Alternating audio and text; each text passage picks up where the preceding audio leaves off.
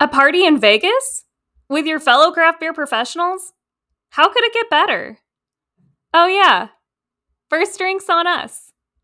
Register now to attend CBP's Welcome to Vegas party to kickstart your craft brewers conference week at craftbeerprofessionals.org slash Vegas dash RSVP. See you there.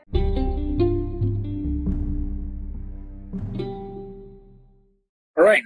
Hey, everyone. My name is Butch Bracknell, and I want to thank Andrew for uh, for allowing me to present to everyone. I can't really see how many folks are in here. I was looking for a count here, but people can join late or whatever. But the topic of my conversation today is common to all small businesses, but um, I'm trying to tailor as much of it to brewery as I breweries as I can. Um, but really, the topic is about all of the legal pitfalls that can really hammer a small business and cause uh, problems for the small business that you don't anticipate and can really be the risk can be mitigated through uh, proper planning and just thinking through the issues ahead of time.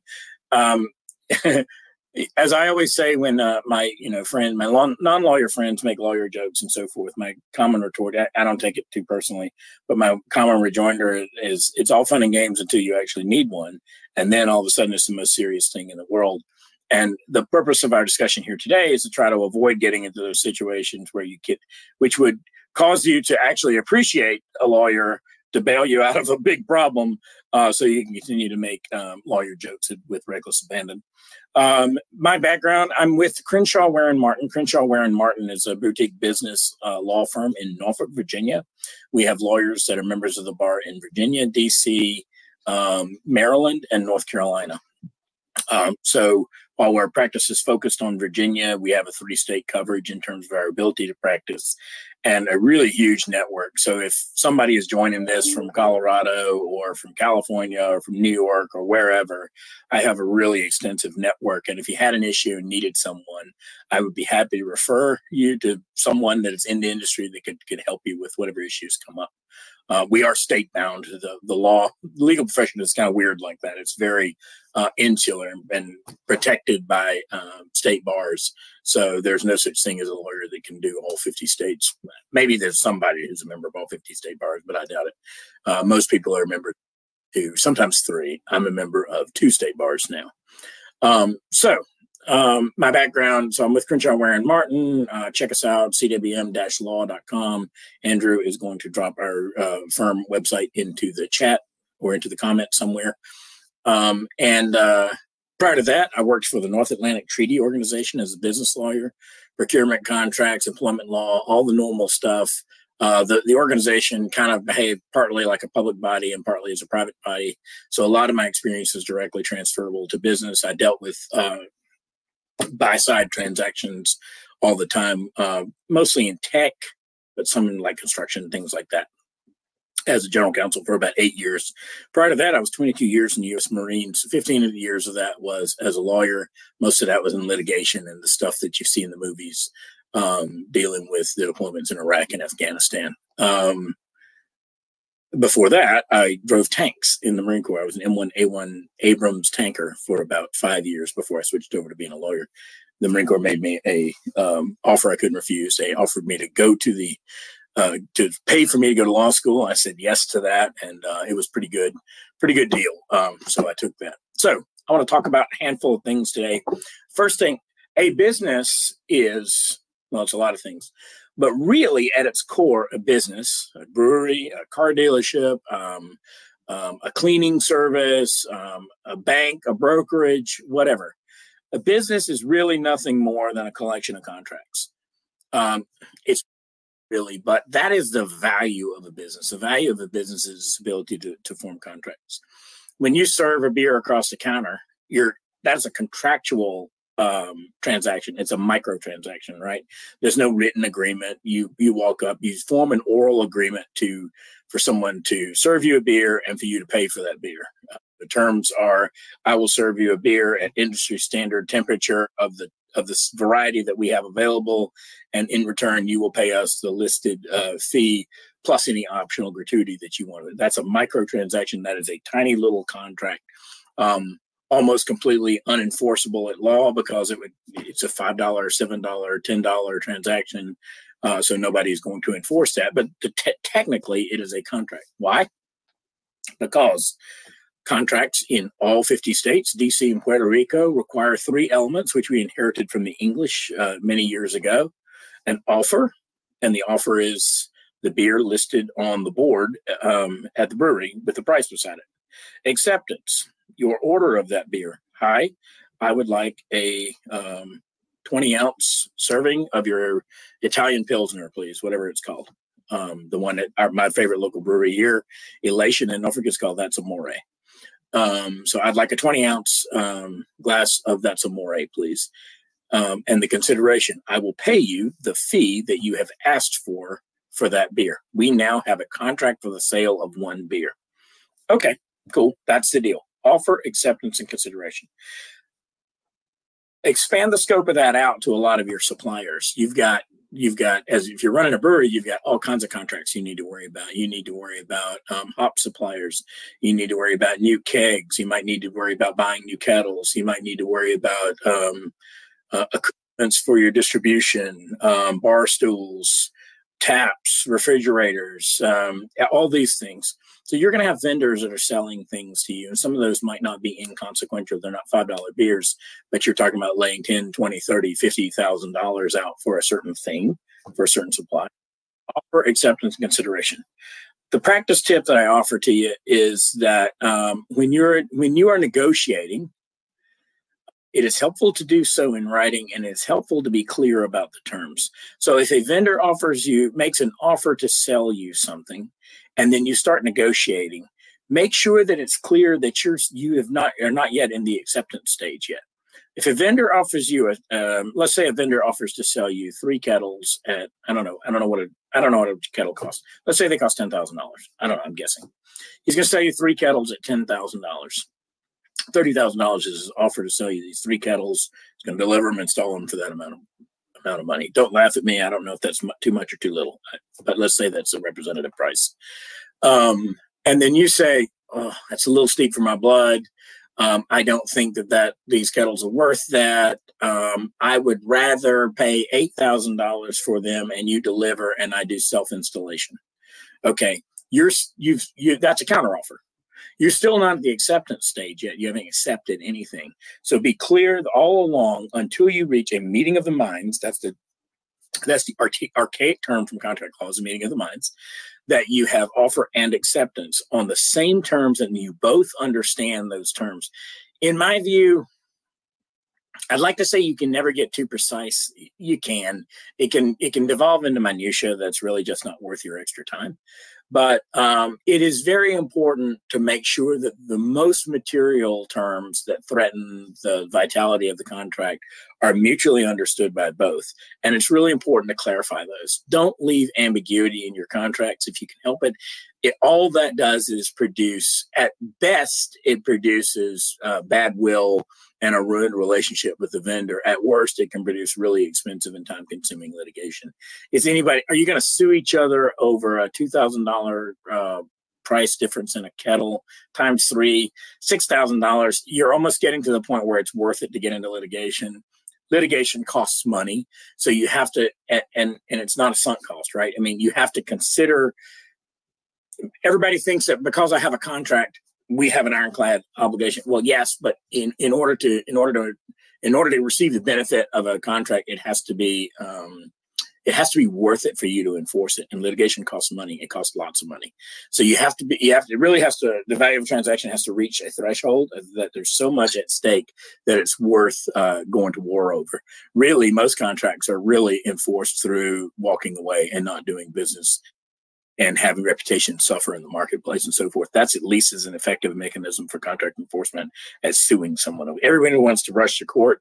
Um, sometimes negotiation is a much better way to do it. Um, even as a lawyer, I, we make more money if we litigate, but I seek on behalf of my clients to avoid litigation wherever we can because it's not in the client's best interest to litigate. We will litigate, if it comes down to it, and I've got some cases right now where we have um 11 15 20 million dollars at stake we're going to litigate over that stuff sometimes they settle, but that's enough to at least put the money behind it in order to at least pose that you're litigating and put out a credible threat of litigating. Most of your most of your um, disputes don't end that way. The second thing I want to talk to you about with uh, contracts is statute of frauds. Write that down. It's an important thing. Statute of frauds. It is now lit. It, in the old days, it wasn't actually a statute. It wasn't written down. It was a common law. Um, oddly, it was referred to as statute of frauds, but it was a common law concept, which means it was kind of like um, like like an oral saga passed down where the law is written in, in court decisions and passed down through court decisions rather than being enacted by a legislature in virginia for example the statute of frauds is actually a statute uh, the general assembly at some point in the past decided we're going to take the statute of frauds and we're going to actually make it into a real statute uh, in virginia is contractors required to be in writing for the sale of real estate and that's true in most states. I can't even think of a state that I know of where a contract for the sale of real estate can be oral. Um, in I think in all 50 states, real estate it has to be in writing. And in Virginia, uh, it applies also to sale of goods for over $500. So you must have a contract contract in writing for the sale of goods over $500. Anything other contract, contracts for services, contracts for the sale of goods less than $500 can be a verbal agreement um, and they and they can be valid. A, a, verbal contract can be valid in certain circumstances. The problem is in the proof, right? The a the part of the beauty of a written contract is there's not a whole. Sometimes, most of the time, if the contract is written artfully or written competently, you eliminate the issue with. Um, you eliminate the issue with with having to prove up what the terms of the contract were. Um, my email is all popping in at the same time. So if you're hearing that, that's what that is. It's more work, more business for me. So that's good. Um, so uh, it, it's if the contract is written artfully, then you don't have disputes over what is meant, what was intended by the by the um, by the parties.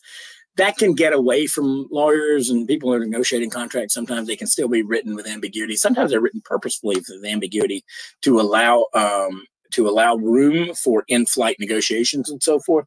But generally, you want specificity. It is really, really hard to prove and enforce an, an oral contract. It really comes down to one person's word against the other and whether you have any other corroborating evidence that can show um, that the oral contract is what you say it is. Where this often comes up is in contracts for services. Very often, um, construction or improvements, things like that, will be um, oral contracts. I, I, don't like it. I, I, if someone is going, if you're going to spend, you know, twenty thousand dollars to resurface your um, your parking lot, or if you're going to spend ten thousand, well, that's good. If you're going to spend, I don't know, some amount of money for some service, an IT service or something like that, there should be a written contract. It shouldn't be you shouldn't be oral, and you should insist on a written contract. And if the vendor doesn't want to do a written contract, there's probably a reason for that. And I would at least I would give that um, I would look at, at that with a little bit of a jaundiced eye. Anytime somebody in business doesn't want to do something that is normally an industry standard, there's a reason for that, and you should be looking for what that reason is. Um, and it can introduce a lot of uncertainty in your business planning. Second thing I want to talk about is a concept called uh, premises liability. Um, personal injury lawyers get the worst reputation. They call you know ambulance chasers, uh, dog bite uh, lawyers, slip and falls. But the truth of the matter is, I mean, countries that don't have this system in place, it can be pretty dangerous. So I lived in Germany for three years, and they don't have the same kind of um, of litigation culture that we have here in the United States. And the truth of the matter is, German society is more is more dangerous than American society. You go to a, um, for example, you can go to a, a, an amusement park or something like that. Amusement parks in America are engineered for safety. There's no, you're just not going to get hurt at an American amusement park, except in the most rare circumstances. Maybe if somebody stands up on a ride or something, but then it's their fault. Um, so forth. But in Germany, they just don't have that kind of stuff, and they don't engineer to the same degrees of safety that we do because they don't have the same litigation culture driving them to do that. So, like for better or for worse, we have a sort of lit- litigation culture here. The the uh, three categories of folks who can incur injuries while they're on your premises um, are called trespassers, licensees, and invitees. And there's really, really um, um, how you treat each one of them and how you protect each one of them is is wildly different. So it established liability of plaintiff, a person who's suing you, has to show the property owner, you, your brewery, breached a legal duty owed to the plaintiff. And the legal duty owed to the plaintiff is different depending on which category the person is in. Plus, they have to prove an injury. Just because you fall, if I fall in your brewery, but I don't get injured, I don't have a cause of action because I've got nothing, there's nothing to compensate for. If I fall inside of your brewery and uh, as a customer and I slip and break my leg in two places, and I'm in enormous pain and in, in six months of uh, medical bills and pain and suffering, I do have a cause of action, and I'm probably going to sue or at least file a claim against your insurance. I may not need to sue if I can reach a reasonable settlement with your insurance, but the only reason insurance pays is because of the threat of litigation, right? So if I'm injured uh, and there's no breach of duty there's no recovery or if there's no injury there's no no recovery in terms of the legal duty owed to these three categories of people trespassers licensees and invitees trespassers are people who have no right to be on your property whatsoever uh, people that you barred from the premises. So a problem customer who comes in and he causes trouble or something like that, and you say, "Yep, that's it, you're barred.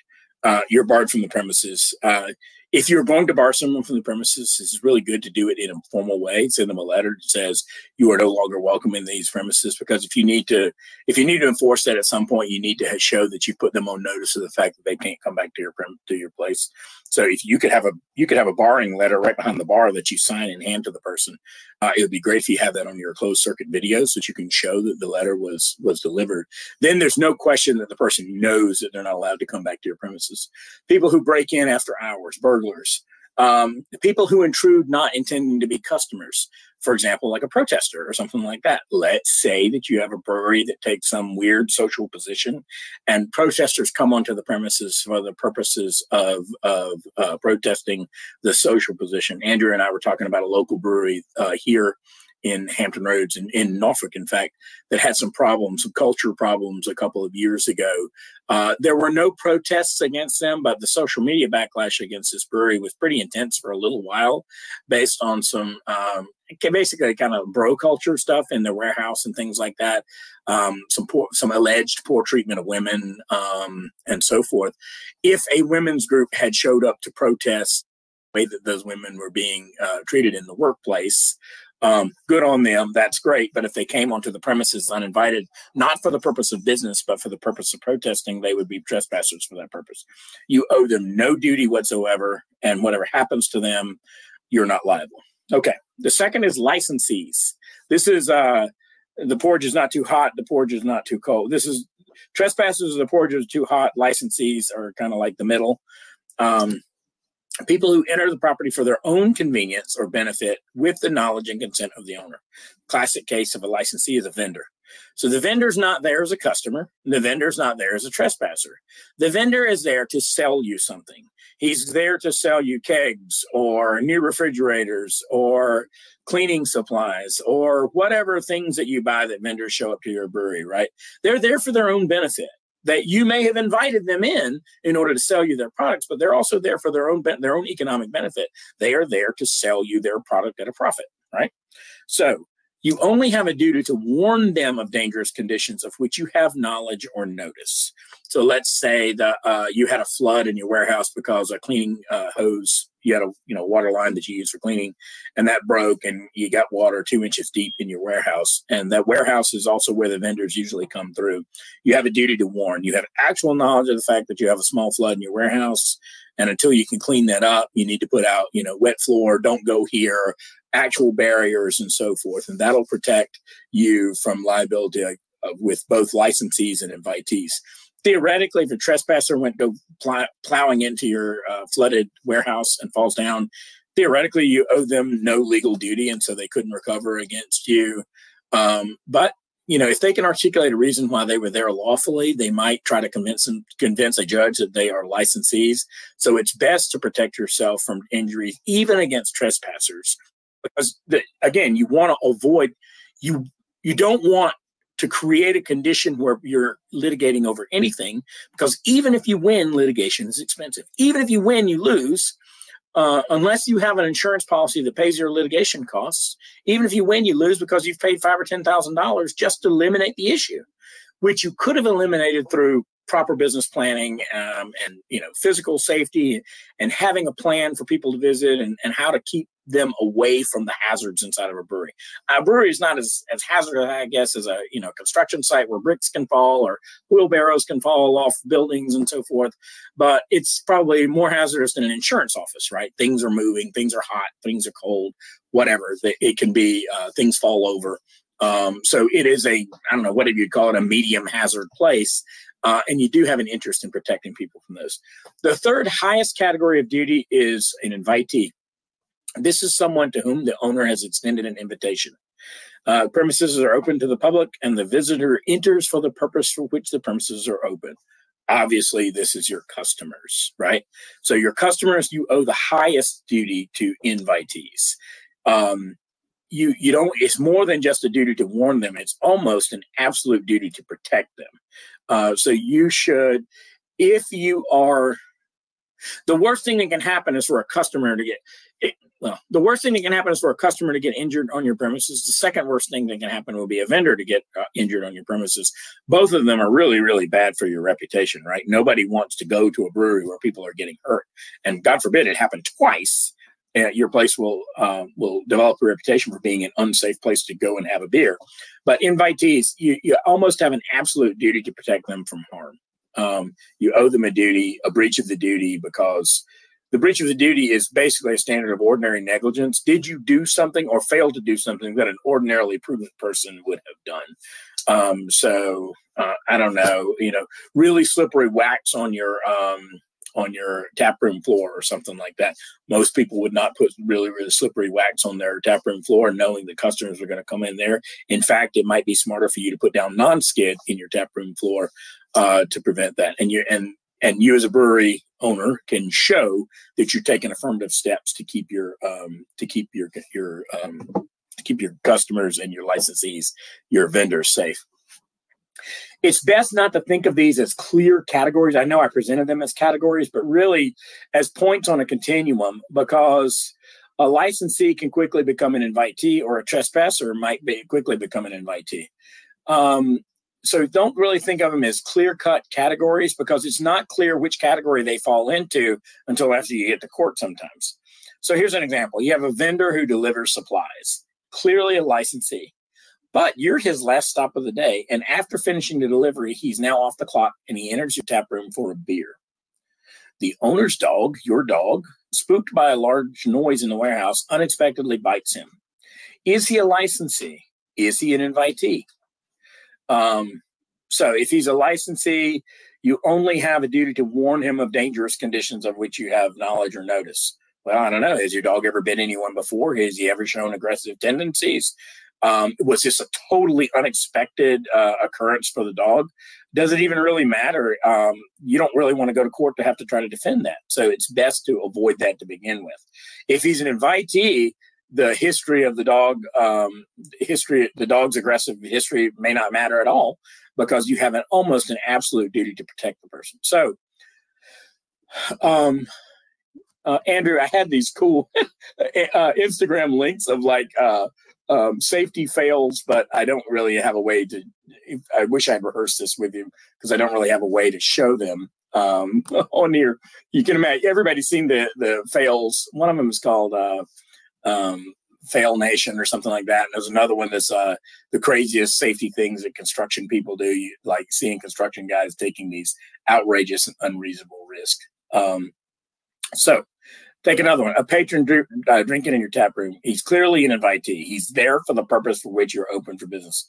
He has too many, uh, too too many beers. He's been overserved, and we're going to talk about dram laws in just a second. But he's been uh, been overserved and passes out in an obscure area of your brewery. He he's he's walking around looking for the bathroom. He instead of finding the bathroom, he walks into a broom closet while he's in there. Drunk people do what drunk people do. He sits down to smoke a cigarette or something like that, and he falls asleep. All right. Um, he wakes you lock up and leave. You walking around you don't see anybody else left in the tap room. You're closing the tap room down for the night. You didn't think to check the broom closet because why would somebody be in the broom closet? Of course not. So you didn't check the broom closet. He wakes up freaks out in a drunken stupor and breaks through your front front door to get out cutting himself badly in the process. I know this sounds like silly. Is it these if If you own a brewery for or any business for any couple of years, go find somebody. If you've not had something like this happen, talk to other people about the weirdest thing that's happened in their business, and I will bet you you get stories that go far beyond my little my tame uh, um, hypotheticals here. People do the craziest stuff. Uh, and none of this is unforeseeable. It is not unforeseeable. A drunk guy would fall asleep in your broom closet while he's uh, think about it. That is not a crazy thing for a drunk guy to get lost in your brewery looking for the bathroom walk into a broom closet and fall and, and pass out. Way crazier things have happened. So um so you know what duty do you is he a trespasser? Well he wasn't when he was there in your premises right? How's is he a tres did you convert him is he a trespasser because he stayed past the invitation? The invitation is everybody has to leave at closing, and everybody knows that when they walk in. All businesses operate like that. You don't get to stay past closing, right? But are you at fault? Did you convert him? Did you keep him in the category of invitee by not checking the room closet? Maybe. I don't know. Again, this is not something you want to litigate. Did you know he was drunk and didn't take steps to get him into an Uber to get home? So the categories and duties owed to these people can blend and they're not all that clear. No matter what, you're going to have to litigate the issue and you're going to have to make sure claims against your insurance, which is going to drive your insurance costs higher. So no matter what, it is important for you. I wouldn't. It's not your foremost concern. Your foremost concern is making good beer and uh, and uh, and, grooming a culture in your brewery that makes people want to come there, uh, and grooming a customer base that you want in your brewery. You want that chill vibe in your brewery, that's why people open breweries because they're chill places to go. If I wanted a sports bar, I'd go to a sports bar. That's not why I go to a brewery. I go to a brewery to sit around the fire outside and have a beer and and be in you know be in the weather and so forth. So um, that's your foremost concern. But closely, but speaking of fires, let's say you have a fire, you have a fire pit outside. That's a that is a known hazard for invitees. Sometimes people bring their children. We all know that you know i look i read some of the blogs and so forth. One of the things that brewery owners complain about all the time like many business owners and i hear you i get it.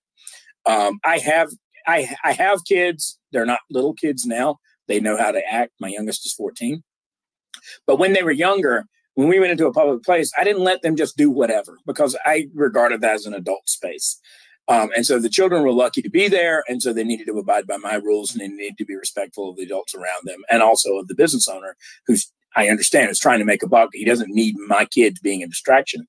Not everybody sees the world that way. And an outdoor fire plus a kid who is an invitee who has the highest duty owed to him, regardless of the kids, if the kid's fault or not for reaching into the fire and grabbing a, you know, a hot poker or something like that you're going to be the one that pays for that because the law is going to see that as uh, you having a duty that you didn't execute to the kid.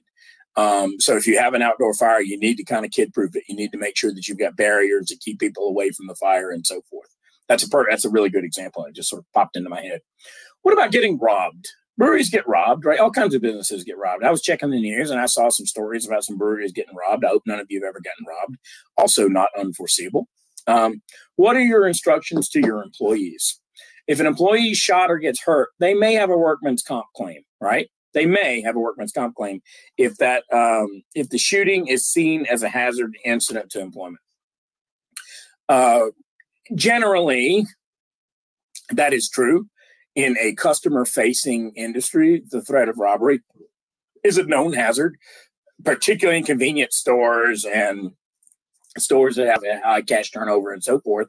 But you have, I mean, you breweries have cash turnover, I guess, unless you're cardless. I mean, unless you're cashless and you're a card only brewery, which really eliminates, lowers your risk of being robbed. And that's a factor for you to consider as to whether you want to be cashless or not, is you make yourself a much less attractive target for robbery. Robbery is a low uh, likelihood and a high incident, like uh, Ron Suskind's old book about low, you know, low probability, high impact events. Um, that's a bad one. It may be a workman's compensation claim, but they also may have civil claim against you, uh, depending on what you tell them about how to react. I am sure there are some brewery owners who would tell their uh, staff to intervene. I'm sure of it. I can think of one right off the top of my head, right here in Norfolk, where I just believe that the owners would probably not react well to a robbery and try to take things into their own hand out of a misplaced sense of entitlement and false bravado, let's call it. What does your business insurance policy say about that? Is it directly addressed? If it's not, should it be? That could be a specially negotiated term inside of your uh, business insurance policy. If you're being protected against robbery, uh, the insurance kind of going to go, hmm, why are they raising that? We should look closely into that and look at the crime rates around that particular brewery. Oh my gosh, look at the heat map. There's lots of property crimes and robberies right around this brewery.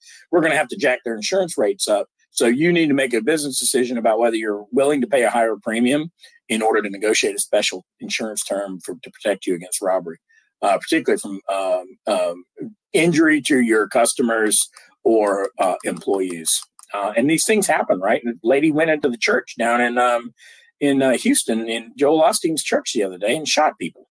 Um, and so these and, and a bystander was shot. These things happen. If it can happen in a church, it can certainly happen in a brewery. And the bottom line is it's tempting to say every man is responsible for himself, but in the area of premises liability, that is just not quite true. And being cavalier about safety in the tap room, your parking lot, your warehouses, and so forth can result in real, uh, real financial outlays for you. But really, I really, one of my biggest uh, piece of advice is you can withstand a lot of financial short-term um, impacts, uh, payouts, and so forth you can you can withstand a depending on how financially healthy you are you can withstand a short-term cataclysmic financial event. What you cannot withstand is a destruction of your brand and your reputation because withstanding a cataclysmic financial event means that you're hoping that you're going to continue to make money after the fact to lower the impact of that event. Um, but if you're destroying your brand in the way that you conduct yourself and you're showing care for your customers and your vendors and so forth that's a bigger impact on your business um, moving on to quickly to product liability. What if your beer makes a bunch of people sick from contaminants? Are you disclosing your ingredients? So I've had a delicious peanut butter stout on occasion. I don't know if that's, I don't know if uh, brewers think that peanut butter stouts are funny or not. I've only had the ones that are mass produced. There was one used to be called Sweet Baby Jesus, something, something. I think it was from Breckenridge in Colorado, I think. Uh, and I love oyster stouts. Um, but I don't have a peanut or a shellfish allergy, so it never crosses my mind that I shouldn't worry about that. But you have a lot of customers that have peanut and shellfish allergies. Um, is there enough of the of the uh, chemical in shellfish in an oyster stout to make a person with a shellfish allergy uh, sick? What if they have a really really bad allergy? It might make sense to set up a QR code on your bar and have printed backup copies for people who aren't you know don't have some older people. Some people reject you know smartphones um, some older people don't haven't gone to smartphones; they just don't have them. They might still have flip phones, so a QR code wouldn't make sense to them. Uh, to have printed backup copies of all your beer ingredients to help patrons avoid beers with allergies and maybe highlight all the allergens and so forth. I might not be telling you anything you don't already know, but it is another way to protect yourself against um, against those kinds of things. And again, back to insurance. What does your business insurance policy say about that? That might also be a specially negotiated provision that you want to talk to your insurer about. I'm looking to the right because my notes are on another screen. I'm sorry, I'm not not paying attention to y'all, but I have notes on the other screen. Um, you should note cases have been brought uh, in litigation against uh, brewers holding them accountable for alcohol poisoning on the theory the average consumer doesn't know the physiological risk of overconsumption. That sounds silly. Um, it, those cases most often um, involve spirits, particularly high um, high proof spirits, but it is not inconceivable that a high ABV beer, let's say you have an uh, ABV beer that's 10.0, right? Um, and I don't know if I had if I had three 10 A, ABV beers, I'd be pretty loaded. Um, but I might not appreciate if I didn't know enough about beer. Let's say I was kind of a near beer neophyte, and I didn't know the difference between a four or a five ABV versus a 10 ABV. I might not appreciate just how drunk I could get. If I had five, 10 ABV beers, there's a woman, a small person, or, or a small man or a small woman, that might, uh, the risk of alcohol poisoning might be there. And some courts have held that the average person doesn't know enough about this, and it's a brewer's obligation to know and to warn. Um, and they just don't know how much beer will get you drunk when it could, and that could actually kill you or harm you. And again, what does your business insurance policy say about this?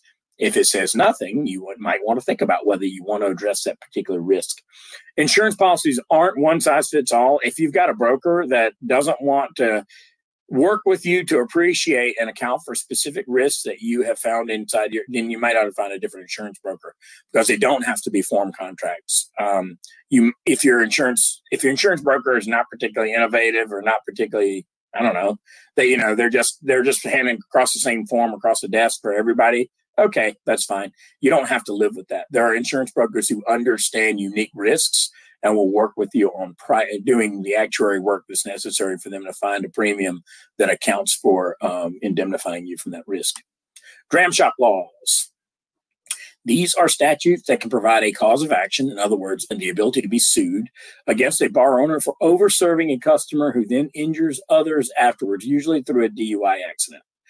Um, I don't. I, I, was trying to look, and I forgot to look it up whether a dram shop law could also apply to someone who gets drunk and then engages in violence, like shooting someone, which happens more frequently now than ever in our society. I don't know if that's the case or not, but it's definitely um, applies to DUI accidents classically. Virginia does not have a dram shop law, but many state laws do. Many states do. What does your state law say on this?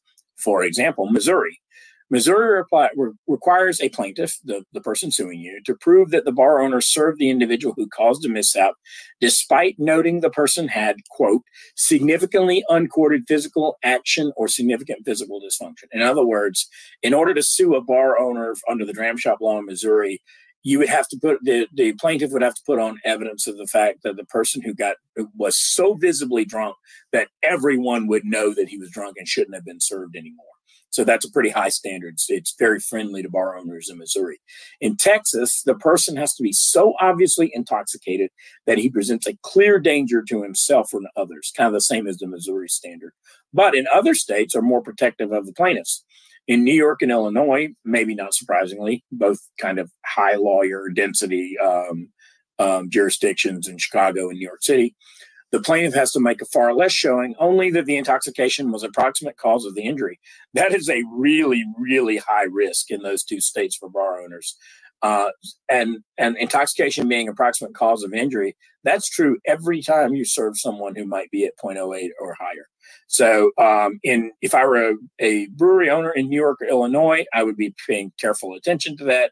In Texas and Missouri, I'm a little bit more safe than that, and I'm just using those four states as as four instances. If you're in Montana, I didn't think to look that up. You know, I couldn't look up 50 states, so that's four. Well, five states. Virginia doesn't have one at all, so that's five states covered right there.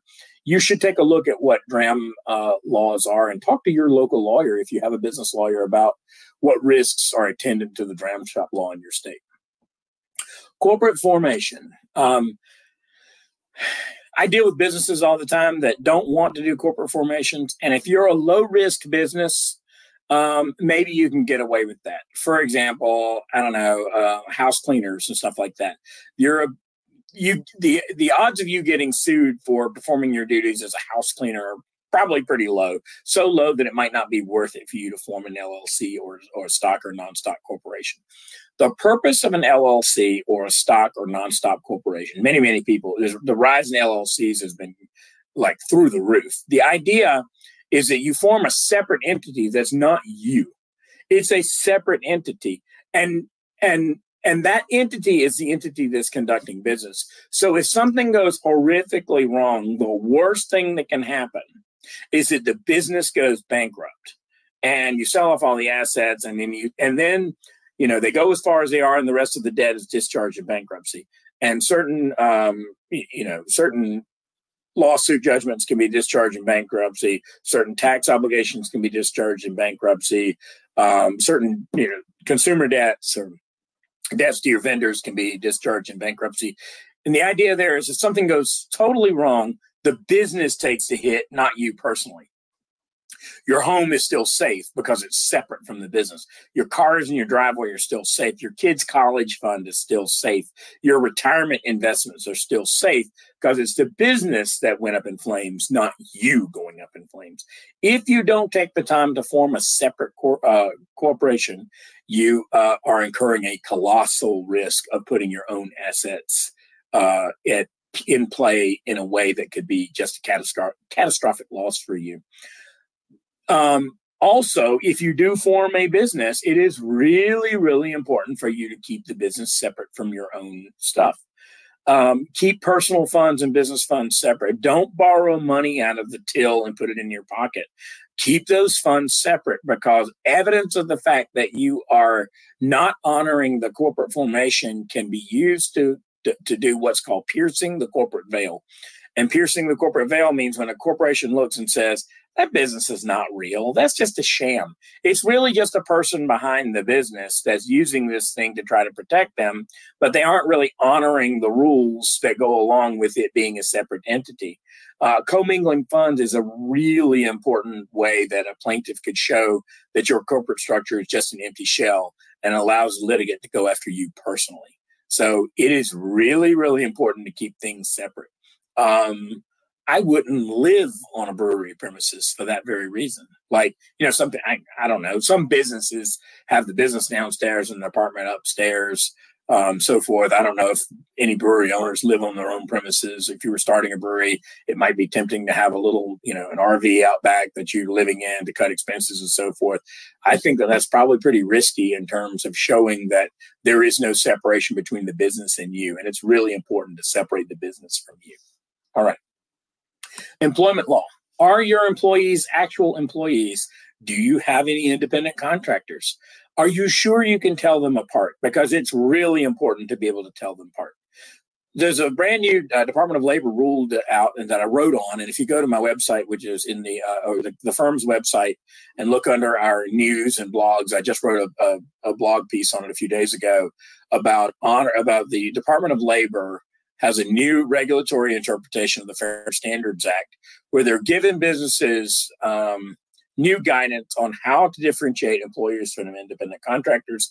It's really important that you do so and maintain clear separation because you owe much less duty to an independent contractor than you do an employee.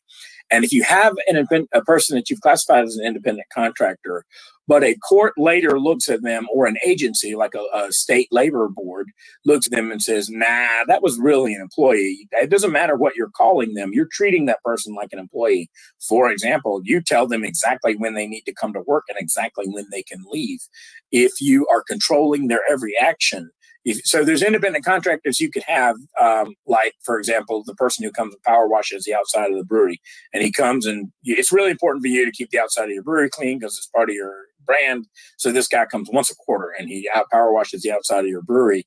He's not an employee. He's an independent contractor. You tell him, I need it done in this window. When he shows up, he does it. He does it on his own terms, according to quality standards that you have down in your written contract with him about the quarterly power washing and so forth. You can make a clear case that that guy's an independent contractor.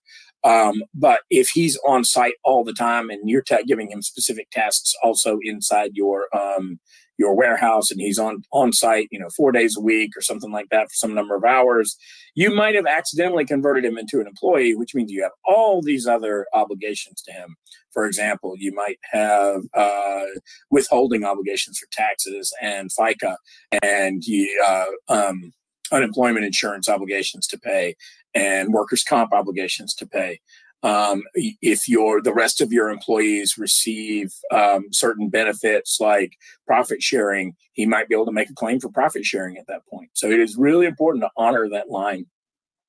Some employees think all they have to do is label the worker as an independent contractor, but it's really more complicated than that. It is really important that you treat them differently.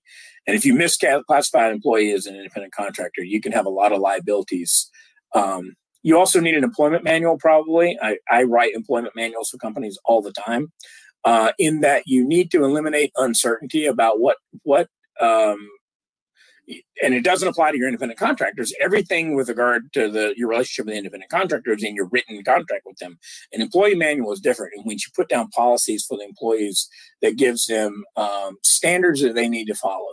Why is that important? Because if you need to discipline or fire an employee, um, every employee, not every, but many employees who get fired are looking to find some reason to rationalize and strike back at the employer. And the most, uh, the most, um, the most frequent way that they do it is they try to construct a, some sort of a discrimination claim. So if they're in one of the protected classes according to race or gender or sexual orientation, national origin or disability, um, you'd better be honestly, you better be extra careful with those people. And you, if you need to discipline an employee, you need to have an employment manual that shows the rule that they're violating and documents the fact that they violated the rule over time so that you can show, even though Virginia is an at will employment state, if you are presented with a with a harassment claim, let's say it's an African American woman that you had to discipline and then fire, um, and you did so because of malfeasance on the job, habitual uh, tardiness, or uh, stealing from the till, or some other misconduct with a rudeness to customers, or something like that. You and that person then comes back and says, "Nope, you fired me because you're discriminating against me because of these two protected classes." You need to be able to have evidence in your back pocket that says, "No, here's the standard." Here's our tardiness policy. Here's where I disciplined you for the policy and construct a defense to a, a harassment to a, um, a discrimination claim based on a rational exercise of your discretion as a uh, business owner and as a supervisor so that you have a facially neutral um, reason even though it's at will employment you have to be able to, to you have to be able to knock down the harassment claim you should not underestimate how willing employees are to try to construct a harassment claim out of out of thin air uh, and protect yourself accordingly. You need to deal with maltreatment, sexual harassment, race based harassment, anything like that inside the workplace. Um, there's no such thing as the old boys club. The, the, frat house culture, and I know that that's a thing in some businesses. Maybe it's a thing in the in uh, you know the bro culture in certain businesses and so forth. That stuff has to. If you're a the people who engage in that kind of behavior generally don't have anything at stake right? They, if the business closes if your brewery closes that person won't just go to another brewery and find another job. Or they'll maybe they'll work outside of the industry but you're the one who has the most at stake. And so um, you need to deal with that stuff. Like i was t- talking about with andrew earlier we had a business here a, a, a brewery here in hampton roads that had a there were tinges of sexual harassment, tinges of some racial harassment. Um, it was a real bro culture allegedly inside the uh, brewery. Um, and they it really cost them reputationally. I don't know if anybody ever made out a legal harassment claim against them, but it burned their reputation really, really badly. And I'd love to see their books about how much business they lost immediately. I think their reputation recovered over time because the owner did take some steps to address it quickly and promptly. In my view, he didn't move fast enough. Uh, and he didn't exactly do the right things, the things that I would have done, but he did enough that I think that it helped salvage his reputation. Uh, my dog's barking. Hey, Patricia. Sorry. Hey. Oh, sorry. My dog can hear my my wife outside, and uh, so it drives him crazy. Sorry about that. Um, so uh, you need to do everything you can if that happens to, to establish and reestablish a healthy culture and show your customers that you take these things seriously. People care about this stuff.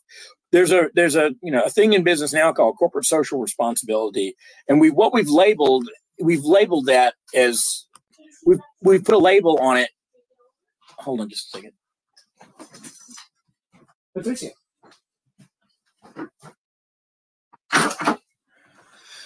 really sorry about that.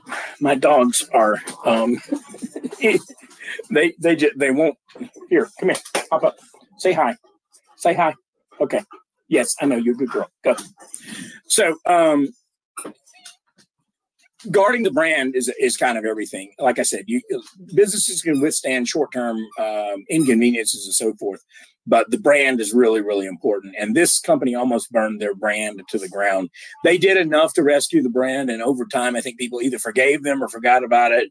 It sort of faded into into um, obscurity it could have quickly, I think, killed that business if he if they had not taken the action they had taken. Again, I would have taken a little bit more aggressive action than they did, but I think they did enough to save the business. But the, if that, that's even a question, that's a really really bad, and that's a risk that you don't want to um, to deal with.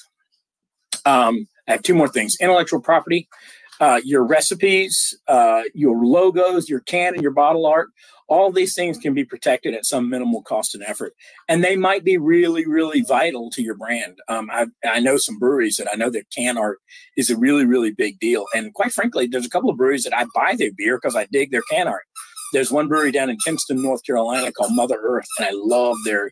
They also have uh, they reinvest some of their profits back in uh, sustainable and environmentally friendly initiatives. So um, I really dig that brewery, and their can art is really really beautiful. And I think it's really it's it causes me to buy their beer when I can get it. So it's in Kinston, so it's four hours away, but um, occasionally I can find it at Total Wine here and so forth. That is a cool brand, and their can art is really uh, uh, essential to their. I can guarantee you, all of their can art and all of their beer names and so forth have been trademarked in a way that allows them to protect them. So um, the real cost there comes with enforcement. If you're going to protect your marks, you have to understand that at some point somebody's going to step on them, and you have to be prepared to defend it to send a message. So you have to, um, you know, there's certain companies that uh, when their trademark gets infringed, they go to the mat right away. Disney is one of them. They are really aggressive about about protecting their uh, intellectual property, and a- as a result, only the stupidest people um, try to infringe on Disney's intellectual property because they know that Disney's going to come after them, and it's going to be a really, really expensive uh, for them in the long run. So you have to be able to spend the money up front, a little bit of time to to establish a reputation. And nope, these guys are serious about their intellectual property. Don't do it because they will come after you. Um, and um, you're going to have to pay your costs, ex- except in the most egregious circumstances, because there's in the United States, um, there's just not a whole lot of legal fee shifting. There's a handful of statutes where that happens, where you can get the if the if you prevail against the other party, they have to pay your uh, litigation fees. That is designed deliberately to encourage litigation because uh, the legislature or Congress has decided this is really important. We want people to go to court and enforce this thing. Uh, but most of the time, you have to pay your own way, so you have to consider the cost of enforcement against how important your brand is. Uh, the last thing I want to talk about, let me see if that last thing, yeah, customer data protection and cybersecurity. They're more important than ever. You got to make sure your business insurance covers data breaches and use a reputable IT company, not uh, you know not some guy operating an IT company out of his garage, but a real IT company that has uh, state of the art uh, protections for your cyber for your data. Customer data is being increasingly protected, especially for interstate sales, and more and more states are uh, uh, enacting data protection laws. California was uh, um, right out of the gate, they were actually in front of the European Union in terms of having a really, really comprehensive and aggressive data protection statute.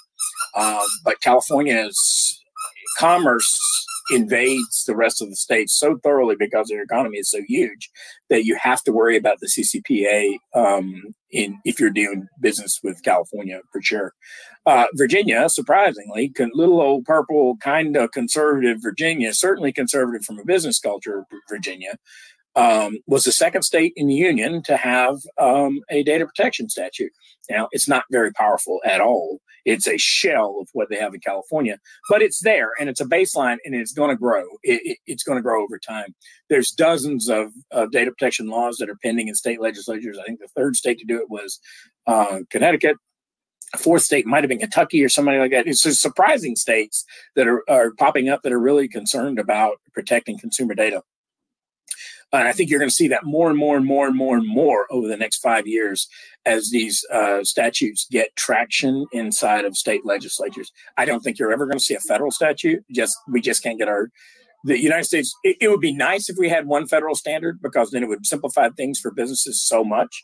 Uh, but the fact that we have a patchwork quilt of 50 standards or 51, 52 counting Puerto Rico um, 52 different standards. It's, it's make work for lawyers because the rest of us have to sort out what the obligations are state to state and deliver advice all the time. I'm happy to do that, but I do know that it would be in our best interest if there were one federal standard the way there was the way there is in the European Union.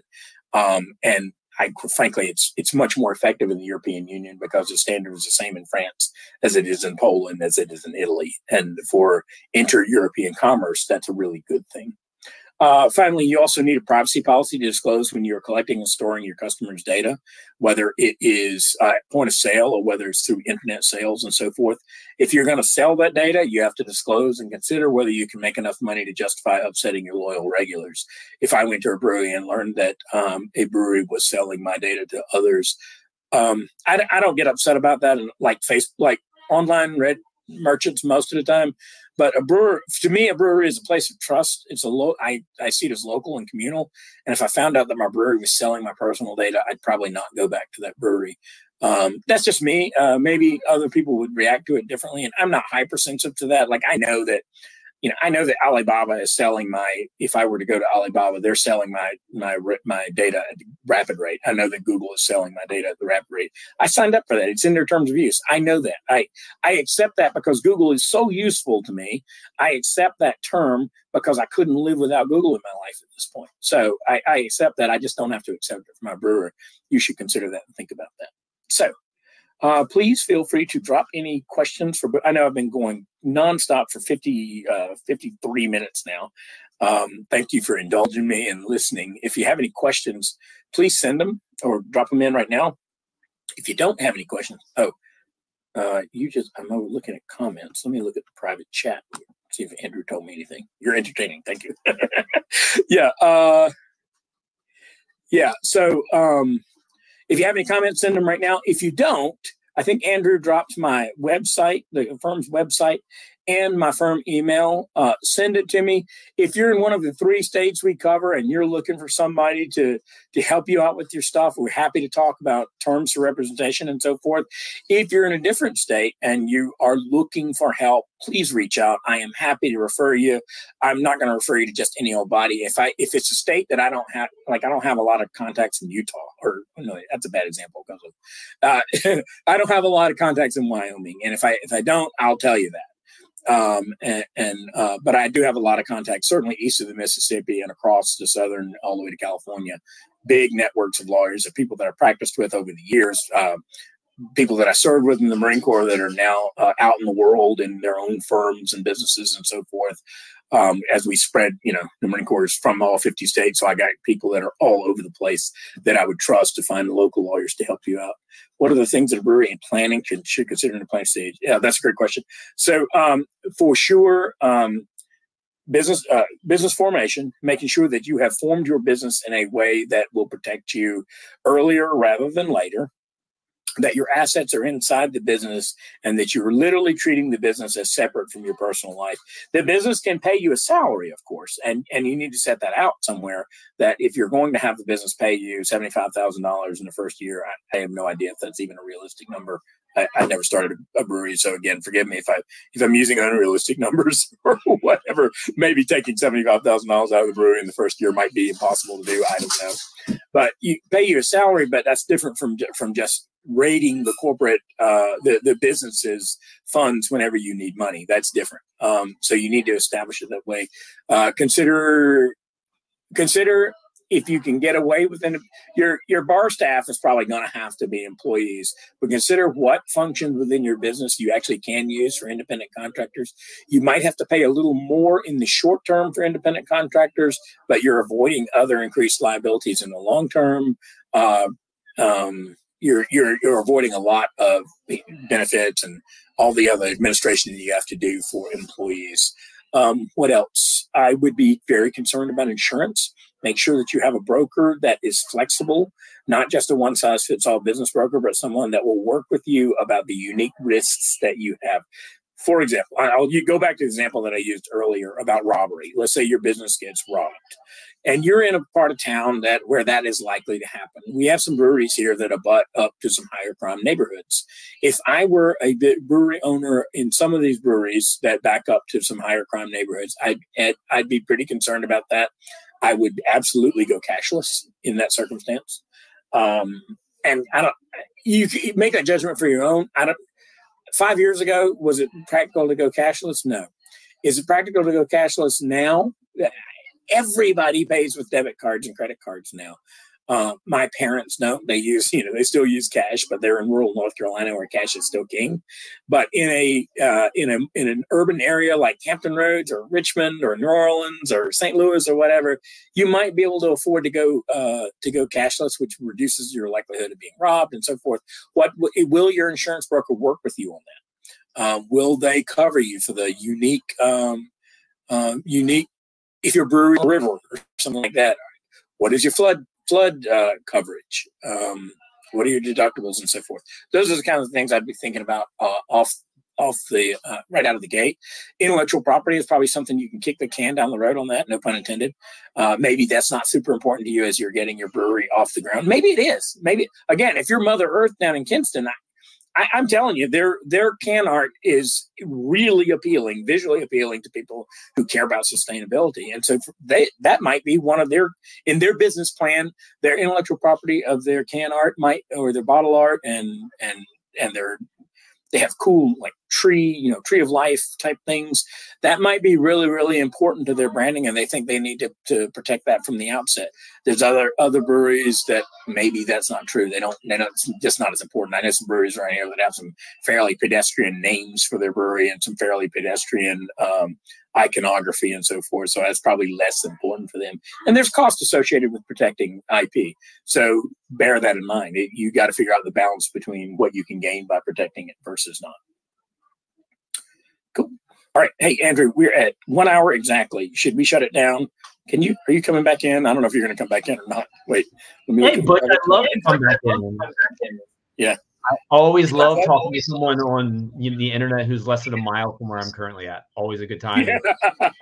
Thanks for sharing all the people crash course today and things people should consider. It was my pleasure. And anything else, please uh, drop it out in the comments. Hit me on email. Go to the firm website.